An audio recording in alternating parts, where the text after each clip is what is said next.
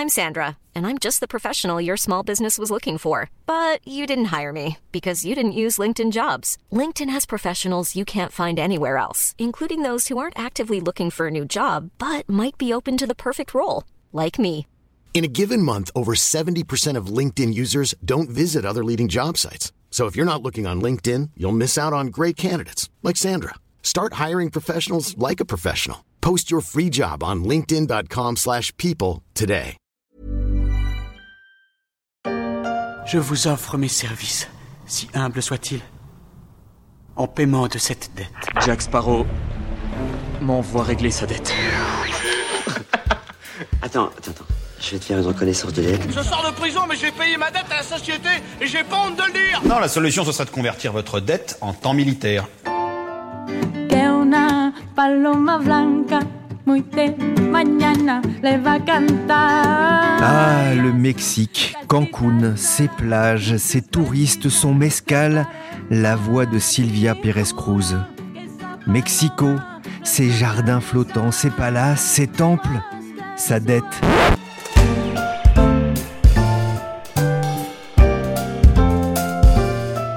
Suis Pierrick Fay. Je suis Solveig Godeluc. Vous écoutez La Story, le podcast d'actualité des échos en mode été. Et cette semaine, je vous invite à vider vos poches de vos soucis et à rembourser tout de go vos chagrins et vos inquiétudes pour écouter la formidable histoire de la dette en crise. 5 août 1982, le Mexique se réveille dans la quiétude. La radio joue une de ses musiques traditionnelles du pays, apte à réveiller le travailleur. C'est une journée en apparence normale, sauf peut-être pour les responsables de la Banque centrale du pays. Ils n'ont pas beaucoup dormi ces derniers jours. Le 23 août, le Mexique doit rembourser une échéance de 300 millions de dollars. Or, en ce début août, période bénie pour les vacanciers en short de bain, les caisses sont vides ou presque. Le banquier central a eu beau chercher dans tous les recoins, il ne reste que 180 millions. Et Houston, on a un problème. 15 jours, ça va être court pour lancer un emprunt. N'y pense même pas, Pierrick. Payer, c'est pas possible. Emprunter encore moins. Les banques internationales n'ont plus confiance. Emmerdement, ben non. J'ai dit emmerdement,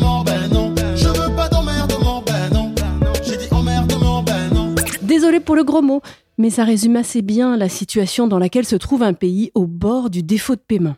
Victime d'une forte spéculation contre sa devise, le peso, le Mexique prend ce 5 août 1982 des décisions qui vont plonger peu à peu une partie du monde dans la crise. Il instaure d'abord un double taux de change pour le peso par rapport au dollar. Le premier, plus bas, doit servir pour le commerce extérieur. Le second, libre, sert pour les autres opérations. L'objectif, réduire la spéculation. Mais cela ne suffit pas. Le 13 août, le Mexique annonce qu'il ne pourra pas payer les 300 millions qu'il doit à ses créanciers. La crise mexicaine vient de démarrer.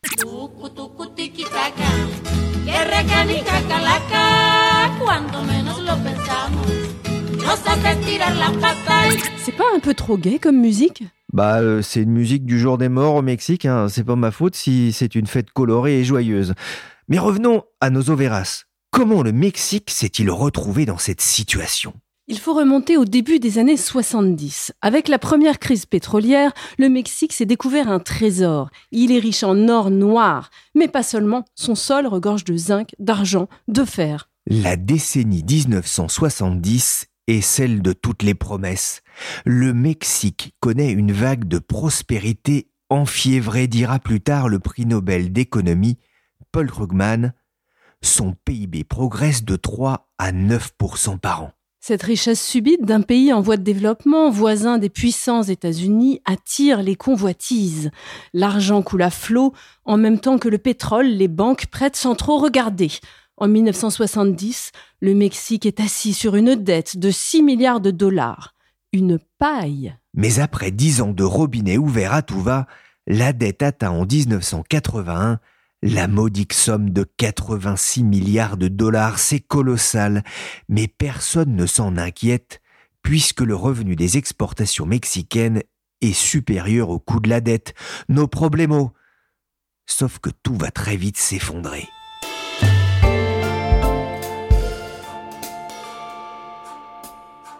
Traversons le Rio Grande. Aux États-Unis, Ronald Reagan est à la Maison Blanche. Il vient de mettre en place les Reaganomics, une politique d'offre pour relancer une économie tombée en récession et plombée par la hausse des prix du pétrole. Mais le problème des États-Unis est au-delà de la croissance. Son inflation culmine en 1979 à plus de 13%. Un niveau vite insoutenable. Pour casser la hausse des prix, le tout-puissant gouverneur de la Réserve fédérale américaine, Paul Volcker, remonte le taux d'intérêt américain à court terme. Il va culminer à 20% en 1981. Cette politique monétaire fait grimper le dollar. Une mauvaise nouvelle pour le peso mexicain qui petit à petit s'enfonce. On le disait, la dette du Mexique a gonflé, gonflé ces dernières années. Une dette le plus souvent libellée en dollars. Or, plus le dollar monte et plus la charge de la dette mexicaine augmente. Il lui faut alors toujours plus de dollars, la mécanique infernale est enclenchée. Et c'est loin d'être la seule difficulté pour le Mexique. Au début des années 80, la croissance mondiale a ralenti au Japon et aux États-Unis. La consommation de matières premières diminue et les recettes en dollars du Mexique avec.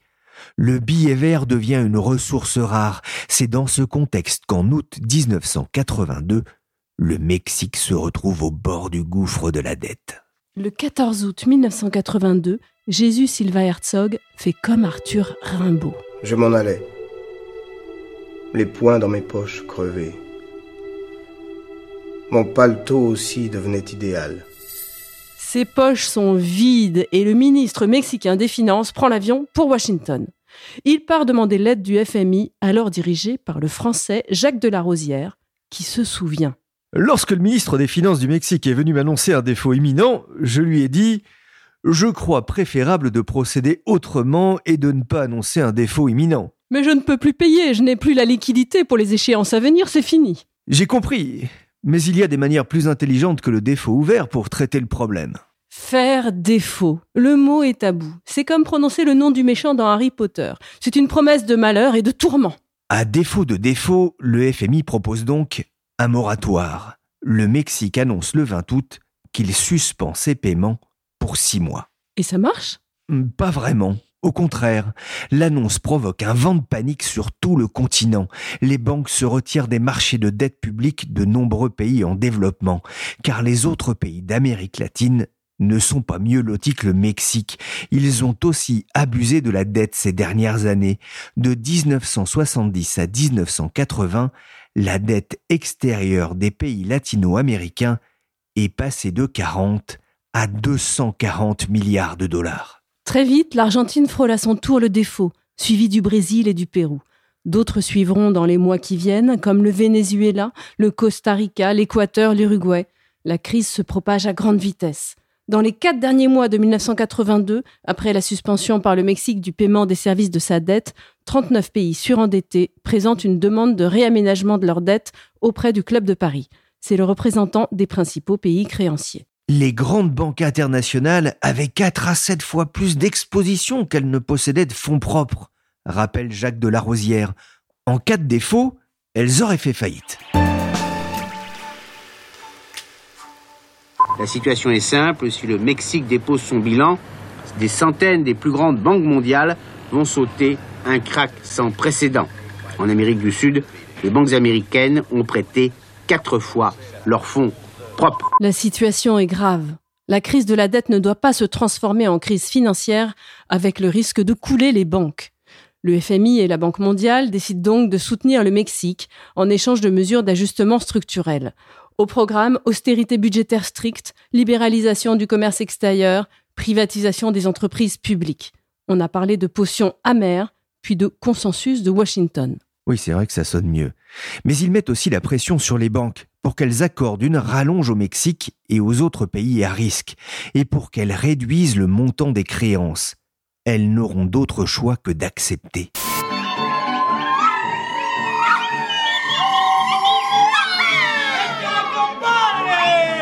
La crise de la dette s'éloigne, mais pas la crise tout court. Les réformes imposées par les institutions internationales ont des effets sociaux massifs toute l'épargne intérieure et la création de richesses sont consacrées à la dette. Les niveaux de vie déjà bien bas sont amputés. Pour le peuple mexicain, le prix à payer est très élevé, écrira l'économiste Jacques-Marie Valin. Les salaires réels chutent de 40% entre 1981 et 1989. La crise de la dette va finir par engendrer des émeutes dans toute l'Amérique latine en 1984, exaspérées par l'hyperinflation. Les prix grimpaient tellement vite qu'ils n'étaient même plus indiqués dans les rayons des supérettes. Le gérant du magasin devait les annoncer au micro, se souvient Daniel Bastien, journaliste aux échos. La situation est particulièrement critique en Bolivie. Le 8 mars, les Boliviens lancent une grève générale de plusieurs jours. Communication téléphonique coupée, route barrée, ravitaillement en essence compliqué. Les mineurs de cuivre et de fer réclament des hausses de salaire de 500%, et une indexation sur l'inflation. Revendication apparemment démesurée mais raisonnable si l'on songe à l'inflation qui ronge le pays. 2700% pour 84, 3000% prévu pour cette année, conséquence des kilos de papier pour honorer des petites sommes, une aubaine pour les spéculateurs, un gouffre pour le pays. Il faudra attendre encore trois ans pour que l'évidence s'impose. Les pays d'Amérique latine ne sont pas en état de rembourser la totalité de leurs dettes. Ils ne sont tout simplement pas solvables. Cette année-là, la Bank of Boston décide d'effacer 200 millions de dollars de prêts à des pays du tiers-monde. Deux ans plus tard, en mai 1989, Nicolas Brady, secrétaire au Trésor de George Bush père, concocte un nouveau plan. Il repose sur une annulation partielle de la dette extérieure.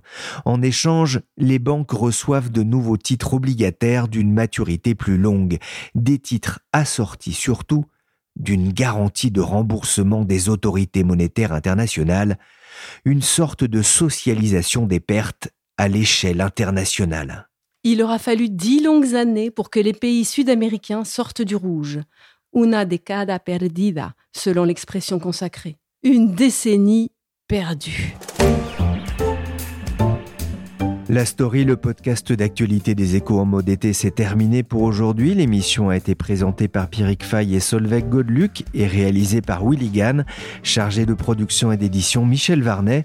Je tenais à remercier les auteurs de cette série d'été consacrée à la dette, Jean-Marc Vittori, Étienne Goetz, Kevin Badeau et Richard Rio.